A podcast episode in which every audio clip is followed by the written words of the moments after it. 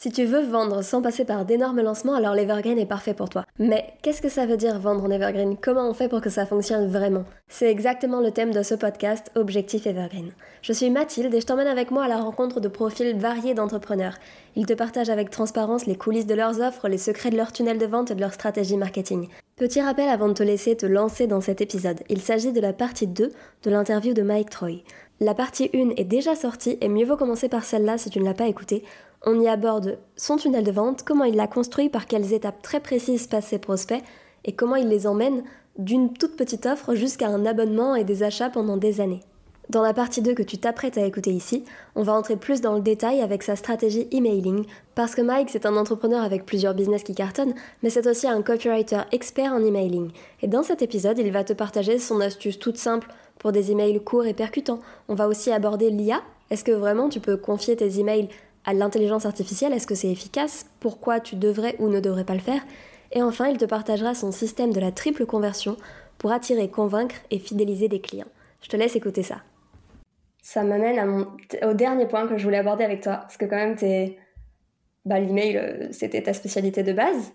Et là, tu l'as dit, tu, tu, les lances dans les, les emails quotidiens. Oui. Tu envoies des emails du coup tous les jours. Tous les jours. Comment tu fais pour gérer?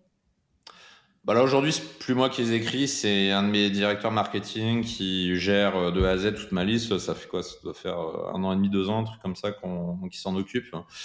Euh, aujourd'hui, je fais très peu d'email copywriting. Là, j'ai plus une casquette de chef d'entreprise. En fait, je fais plus de management que de copywriting à proprement dit. Ou plus casquette formateur aussi pour d'autres copywriting. Donc, comment je fais? Bah, C'est simple, j'ai délégué. C'est aussi simple que ça. Je les ai écrits moi pendant euh, 4 ou 5 ans, je crois, un truc comme ça. Donc, 4-5 ans d'emails quotidiens tous les jours. Et ensuite, comment je m'organisais? Bah, Je me faisais une session d'écriture une fois par semaine. Généralement, je le faisais le lundi. Donc, le lundi, c'était le jour où j'écrivais tous les emails de la semaine. Et je faisais ça chaque lundi tout simplement, avec euh, un calendrier défini à l'avance, avec euh, une promo qui change toutes les semaines. Et euh, voilà. Donc, j'ai testé plusieurs méthodes d'organisation pour les emails marketing. À une époque, j'ai testé d'écrire tous les jours, donc un email tous les jours. Euh, c'est pas un fonctionnement qui me convient parce que le problème, c'est qu'est-ce que tu fais en cas d'imprévu. Je te prends un exemple bête. Par exemple, il est 14 heures et tu dis, bon, faut que j'écrive l'email le lendemain. Et là, tu as un code client urgent, tu décroches, ça t'a coupé pendant une heure ou deux. Ensuite, c'est 16 heures. Il y a un pote qui t'appelle, qui dit ah bah que ce soir apéro. Et euh, et je sais pas, a et c'est un pote que t'as pas vu depuis longtemps. Tu dis ok je viens, mais à 22 heures je rentre. Et en fait tu rentres à 1 heure du matin. Et entre temps t'as pas écrit ton mail, tu vois. donc euh, donc moi ça ça marchait pas. En fait ça marche pas quand t'as un certain nombre d'imprévus dans dans ta vie.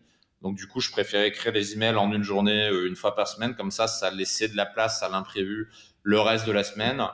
Et je me gardais aussi une petite marge de manœuvre pour modifier la séquence. Si, euh, je sais pas, par exemple, si je fais la promotion d'un produit et que je me rends compte que ça se vend pas, bah, euh, je supprime, je sais pas, les deux ou trois derniers emails et je mets autre chose, tu vois. Je remplace par un appel à action vers une vidéo ou un autre truc, tu vois. Pour quelqu'un qui veut se lancer dans l'emailing quotidien comme ça et qui, qui a peur de pas avoir assez d'idées, tu penses que l'IA peut aider? J'ai vu que tu avais fait une vidéo dessus où tu montrais justement que c'était assez efficace. Oui, mais c'est bien d'avoir un peu d'expérience avant en email, euh, en email marketing. Pour une raison simple, c'est que si t'as pas si pas d'expérience en email copywriting, tu es incapable de dire si euh, ChatGPT compagnie te sort un bon mail ou pas. Ou euh, je, te prends un exemple, c'est comme les lycéens qui font rédiger leur copie de philosophie par ChatGPT, tu vois. T'as aucune notion de philosophie ou que t'es pas bon en philosophie, comment tu fais pour euh, savoir si c'est les écrits sont bien ou pas? Tu, tu peux pas savoir, tu vois, parce que tu sais pas faire. Euh, c'est donc avant de faire l'IA, c'est bien de savoir écrire avant, donc il faut avoir de l'expérience avant. Et une fois que tu as euh, suffisamment de notions en copywriting, tu as un niveau euh, plutôt confirmé, là, ChatGPT peut t'aider, ça peut t'aider à accélérer le travail notamment pour, euh, par exemple, si tu dois faire des démonstrations euh, rationnelles ou techniques euh, pour promouvoir ton offre, si tu dois sortir, je sais pas, des études ou des trucs comme ça, bah, ChatGPT peut le sortir, le sortir assez facilement, tu vois. Après, le copywriting pur, je trouve que ChatGPT n'est pas forcément bon là-dessus. C'est mieux de l'écrire à la mano, de le faire soi. Euh, par contre, pour toute la partie, voilà, si tu prends la, structure euh, AIDA, tu vois, bah, la partie body, euh, le, cœur de ton email, donc la démonstration technique, ça c'est bien de le faire faire par ChatGPT parce qu'il va te, il va te permettre d'aller plus vite et d'accélérer le, le, travail de recherche. Euh, ça peut être pas mal aussi pour trouver des idées. Par exemple, tu dis tiens, donne-moi des idées de machin, bah, là ça peut t'aider. Ou par exemple, si tu veux des idées de hook, par exemple, tu, tu écris un hook d'un email, tu dis propose-moi 20 variantes, tu vois. Et dans les 20 variantes qu'il va te proposer, bah, il y en a une qui va sortir du lot. Tu vas dire, tiens, celle-là, c'est pas mal, tu vas l'utiliser. Tu vois. Oui, ça remplace pas complètement. Moi, je suis impressionnée de, du temps que ça peut faire gagner, mine de rien. Quand, juste quand je prévois quelque chose maintenant, je lui demande toujours au cas où en me disant peut-être qu'il a un axe ou une idée qui pourrait enrichir encore plus ce que j'avais fait de base. Ouais. Bah, pour l'instant, ça remplace pas encore. Et j'ai envie de dire, même si ça remplace un jour, ce sera aussi une opportunité. Euh, pourquoi? Parce qu'il y a plein de copywriters qui m'ont écrit, qui m'ont dit euh, ouais Mike, il y a l'IA, est-ce que le copywriting ça marche? Est-ce que je vais pas finir au chômage, euh, etc. Euh, alors si on fait juste du copywriting, peut-être, ça, je je sais pas, peut-être ça arrivera. mais même si tout le monde se met à l'IA pour écrire des emails marketing, bah, se dire grosso modo tout le monde fera à peu près la même chose parce que la barrière à l'entrée sera assez faible. Donc ça veut dire qu'à partir de là, ce sera assez facile de sortir du lot. En fait, il suffira juste d'avoir un style d'écriture euh, très différent, de préciser que c'est des emails authentiques non rédigés par euh, l'IA.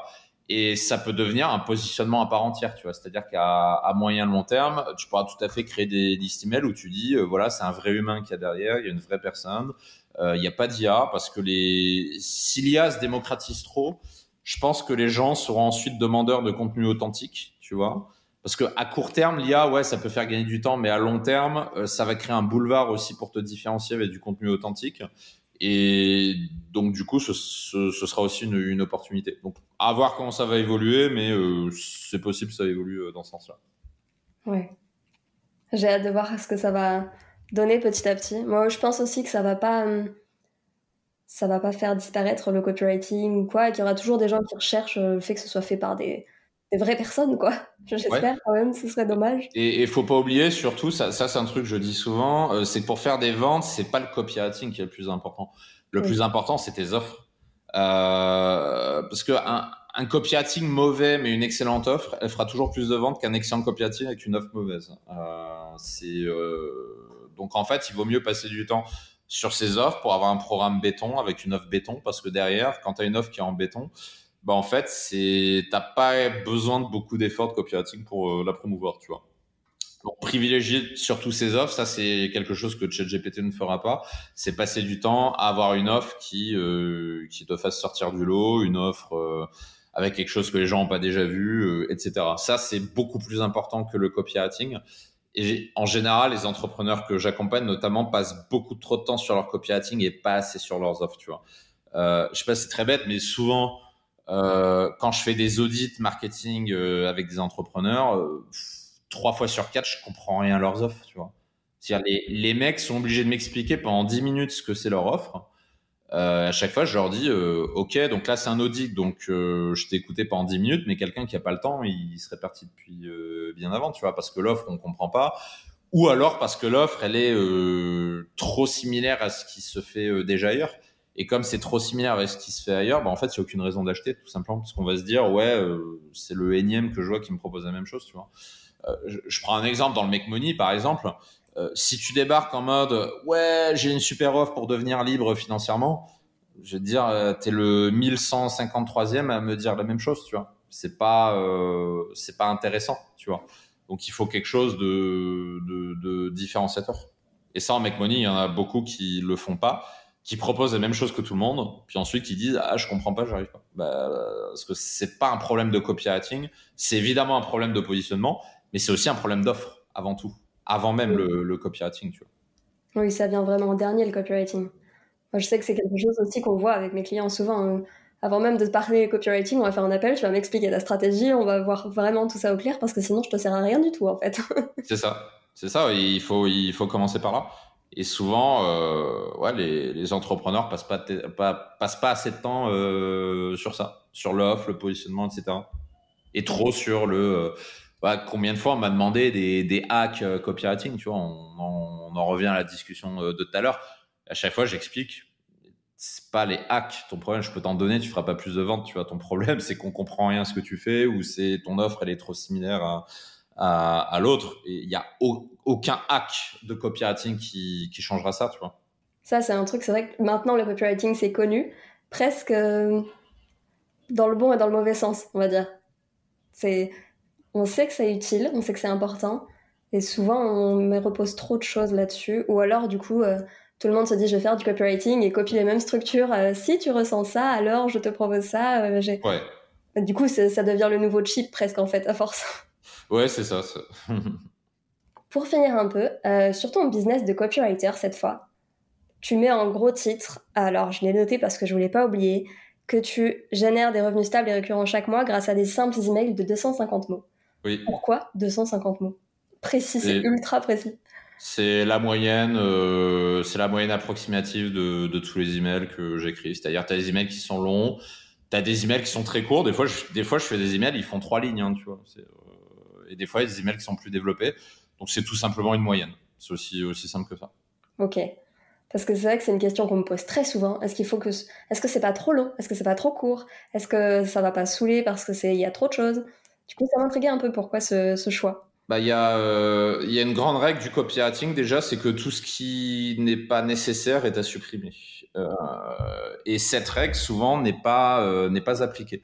C'est-à-dire, il y a, il y a beaucoup de blabla, de ouais, tiens, le machin. Le... Et, en fait, l'exercice est simple. C'est tu prends ton email, par exemple, tu supprimes une phrase en plein milieu. Est-ce que ça désorganise complètement ton, ton email ou pas? Si ça désorganise, ça veut dire que c'est une phrase indispensable. Euh, si c'est pas le cas, ça veut dire que c'est une phrase qui ne sert à rien, donc ça, ça doit être supprimé. Donc ça, c'est euh, une personne déjà qui se pose la question de est-ce que mes emails sont trop longs? Euh, généralement, elle a la réponse. Ça veut dire qu'ils sont trop longs. C'est déjà trop long. Tu poserais pas la question, tu vois. Euh, et à contrario, tu vois, j'ai jamais vu personne me poser la question est-ce que mes emails sont trop courts? Personne m'a jamais dit ça. C'est la question de la longueur des emails, ils sont trop longs, ça j'ai souvent entendu, tu vois. Donc, donc déjà, on peut commencer par là, par raccourcir les emails en se posant cette question est-ce que cette phrase est indispensable ou pas? Et il y a et juste avec ce raisonnement-là, déjà l'email peut, euh, peut être allégé. Et tu peux tout à fait faire de l'email quotidien avec des emails. Euh, même je suis sur des newsletters euh, d'américains, les mails ils font 150 mots, tu vois. Il y, en a, c'est il y en a, c'est vraiment en mode je me fais pas chier, tu vois. C'est le, le, minimum du minimum et ça marche, tu vois. Donc faut faut pas hésiter à aller à l'essentiel. ce qui veut pas dire que tu ne peux pas faire des emails longs. Tu peux faire des emails longs, mais un email long, je le recommande plutôt quand tu fais du storytelling, tu vois. C'est-à-dire quand tu racontes une histoire, quand tu racontes quelque chose. Parce que pour raconter une histoire, tu as besoin de développer, tu as besoin de mettre de l'émotion, tu as besoin de mettre un peu de suspense, de, de happer le lecteur, tu vois. Un peu comme un, comme un livre, tu vois. Donc là, tu peux faire des emails beaucoup plus longs. C'est, euh, ça dépend vraiment de, euh, la teneur de tes emails. Donc, quoi, les emails de storytelling seront les plus longs. Les emails d'urgence, ça peut faire trois lignes, tu vois c'est bonjour, rappel, l'offre machin expire dans 4 heures, clique ici pour t'inscrire, ensuite c'est trop tard. Point. Tu, mets rien d'autre que ça, tu vois, c'est trois lignes email. Et c'est suffisant. Et d'ailleurs, tu, le vois aussi dans la data, plus les emails sont courts, plus le, taux de clic sera élevé. Donc plus des gens vont cliquer aussi sur ton lien. Oui, ça marche bien ces emails-là. Une fois qu'il y a un truc tout simple à dire, il faut le dire simplement et puis hop, on passe à la suite, quoi. Prends pas ouais, c'est ça. Et souvent, les gens se disent, ouais, mais si l'email est trop court, il va pas être efficace. Bah, en fait, euh, si, parce que c'est euh, un mail court, tu sais que les gens vont le lire en totalité. Un mail non, euh, s'il est pas intéressant, les gens vont pas le lire. Tu parles de, dans ta page de, de site de copywriter du système de la triple conversion. Oui. Alors, tu vas pas tout nous dire parce que c'est ton offre, mais tu veux bien nous expliquer ce que c'est un peu?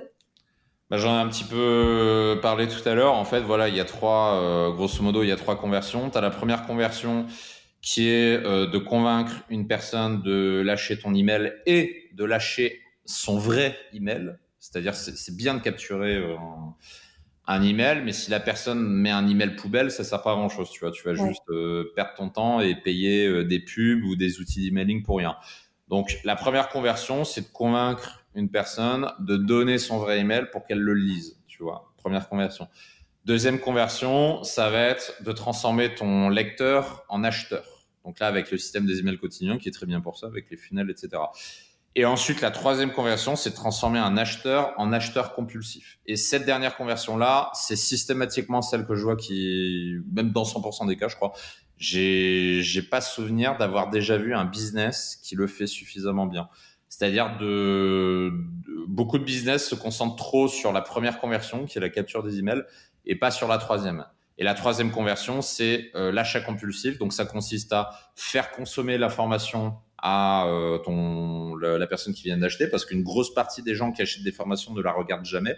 Donc là pareil, tu peux mettre des séquences email en place pour faire regarder la formation plus dans ces emails là donner l'opportunité de devenir un acheteur compulsif en renvoyant vers ton offre qui est au-dessus. Euh, et répéter ça tous les jours avec des angles différents. Et c'est comme ça que tu convertis tes acheteurs en acheteurs compulsifs qui vont acheter deux fois, trois fois, quatre fois, cinq fois, et qui vont acheter plein d'autres trucs derrière. Euh, parce que la, ta marge, ta vraie rentabilité, euh, tu l'as fait sur le back-end, tu l'as fait sur tes acheteurs compulsifs. C'est pas sur les primo-acheteurs que tu fais euh, de la marge. Les primo-acheteurs vont généralement uniquement servir à rembourser tes coûts fixes ou tes coûts d'acquisition, si tu fais de la publicité par exemple. Mais la marge, tu l'as fait dans le back-end avec la fidélisation de tes clients le plus longtemps possible, tu vois. Par exemple, sur DDP, j'ai des personnes qui me suivent depuis. Euh, bah tiens, j'ai un très bon exemple. Il y a euh, un client que j'ai coaché il y a 5 ans chez DDP.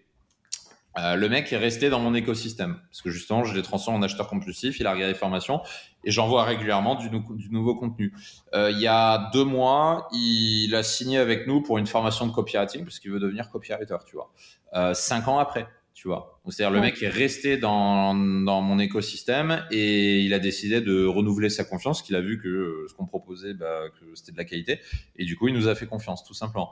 Et, et ça, c'est pour un client. Maintenant, imagine ce qui se passe si tu démultiplies ça sur des dizaines de clients différents. Bah derrière, ça te fait une énorme machine à, fidéliser tes clients et ça te permet de sécuriser ton entreprise, ça te permet de faire des marges ça te permet d'avoir des clients le plus longtemps possible. Donc, ça te permet d'avoir un portfolio client euh, que tu vas pouvoir garder sur le long terme. Et ça a énormément de valeur, un portfolio client. Et ça te permet régulièrement de proposer euh, des, euh, des, nouvelles offres pour les, les, trucs que tu sors. Bah, je te donne un exemple. Il y a, il y a quoi? Il y a trois mois.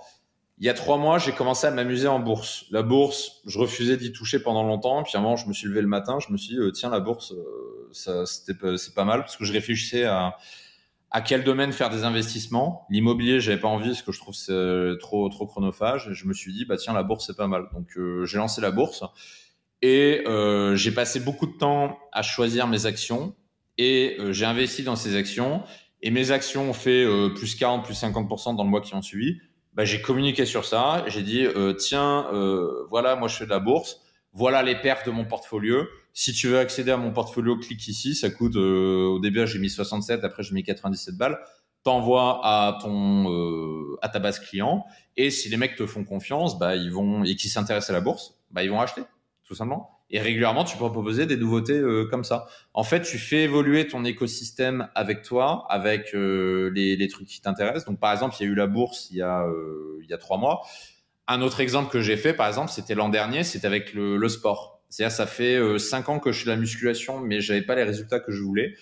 Et euh, l'an dernier, j'ai choisi de tester une nouvelle méthode et j'ai obtenu des résultats de, de ouf. J'en ai jamais obtenu autant. Des résultats de fou furieux, tout en m'entraînant moins qu'avant. Avant, j'allais cinq fois par semaine à la salle. Aujourd'hui, je vais plus que trois. Et du coup, j'ai dit ça à mes clients. J'ai dit, hé hey, les gars, regardez, photo avant-après. Et pourtant, je vais que trois fois par semaine à la salle, alors qu'avant, j'allais euh, cinq fois par semaine. Et là, les clients, ils sont là en mode, ah, comment tu fais? Je comprends pas et tout.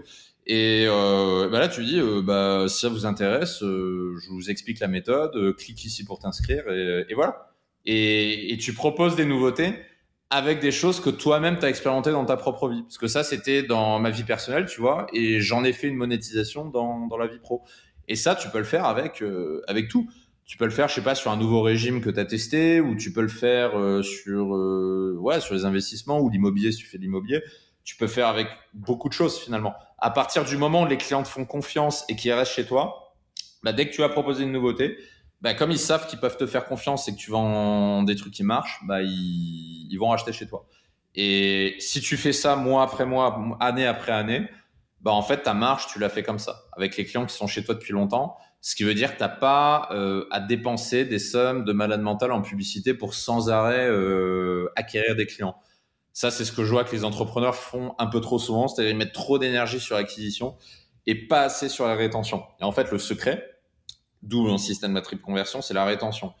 J'ai depuis depuis que je suis entrepreneur, j'ai toujours mis l'énergie sur la rétention avant l'acquisition et c'est ce qui donne de gros résultats tout en restant un petit peu sous les radars, tu vois. C'est-à-dire, je suis euh, beaucoup moins connu que certains sur YouTube et pourtant je fais plus de chiffre d'affaires. Pourquoi? Parce que j'ai toujours mis en l'énergie sur le back-end et pas sur le front-end, euh, sur euh, l'acquisition. Pour ce que tu disais, d'ajouter des offres selon ce que tu vis au quotidien.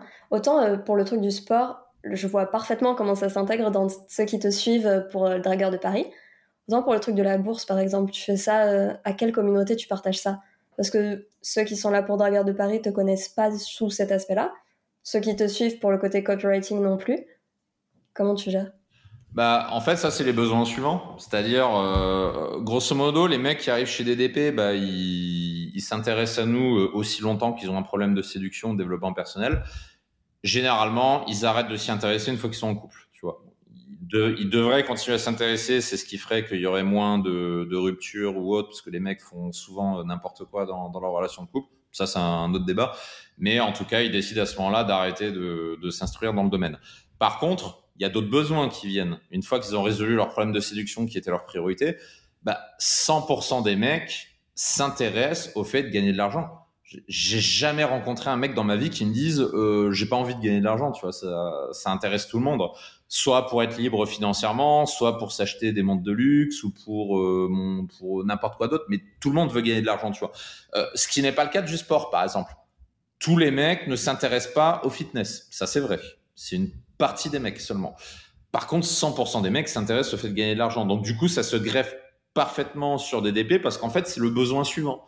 C'est-à-dire derrière, les mecs, tu peux leur dire, ok, t'es en couple, t'es bien, bah maintenant t'as sans doute du temps libre, bah tiens, euh, est-ce que tu t'intéresses pas au fait de de gagner de l'argent? Est-ce que t'en as pas marre de ton CDI Est-ce que t'as pas envie d'être freelance? Est-ce que t'as pas envie d'avoir des revenus passifs?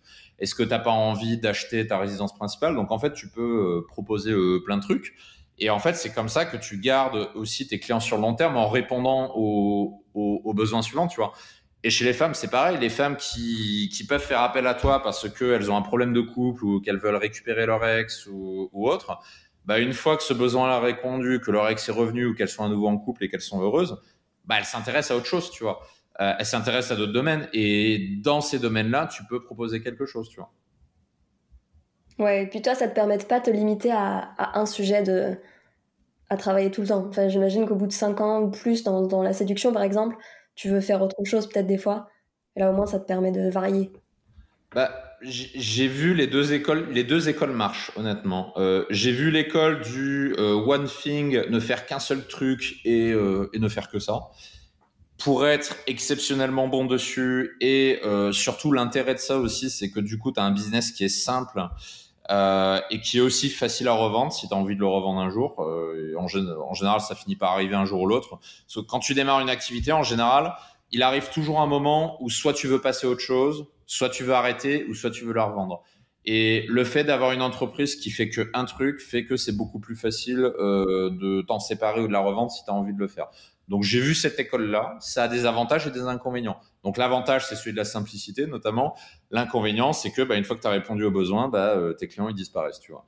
Euh, ensuite, il y a l'autre vision qui est ce que moi euh, je fais, c'est d'avoir plusieurs marques différentes qui répondent à plusieurs besoins et de connecter euh, ces marques-là les unes les unes avec les autres, tu vois.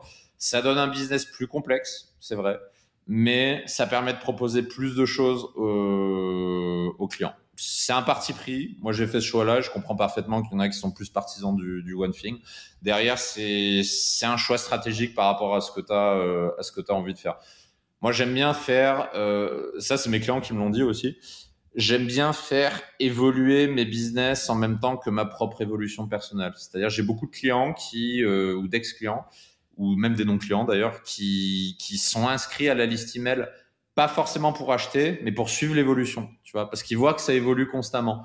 Et du coup, il y a des gens qui sont intéressés par suivre l'évolution de ton business. et qui peuvent tout à fait devenir clients dans un an, dans deux ans, le jour où ils ont besoin de toi. Et ils vont penser à toi parce que justement, ça fait des années qu'ils te suivent. Et l'avantage, c'est que c'est des prospects ultra chauds parce que du coup, ils sont, euh, ils sont prêts à acheter. T'as pas besoin de faire un appel de deux heures et de montrer euh, un milliard de témoignages pour convaincre que ce que tu fais fonctionne. Le mec est déjà convaincu, tu vois. Bon, bah merci Mike. C'était une discussion super intéressante. Si tu devais résumer pour quelqu'un qui veut se lancer dans une, la vente en evergreen comme ça, ton conseil? Euh, regarder ce qui ne change, se focaliser sur ce qui ne change jamais dans la psychologie humaine. C'est-à-dire, pas regarder le truc. Si on veut faire l'evergreen, ne pas regarder le truc à la mode, regarder ce qui ne change pas. Quels sont les besoins qui remontent à chaque fois? Euh, Projetez-vous 100 ans en arrière. De quoi avaient besoin les gens? Et quel est ce besoin que les gens avaient il y a 100 ans et qu'ils ont toujours aujourd'hui? Et bah, la réponse à cette question, c'est euh, le système evergreen sur lequel se focaliser. Bah, merci beaucoup. Merci Où est-ce qu'on peut te retrouver?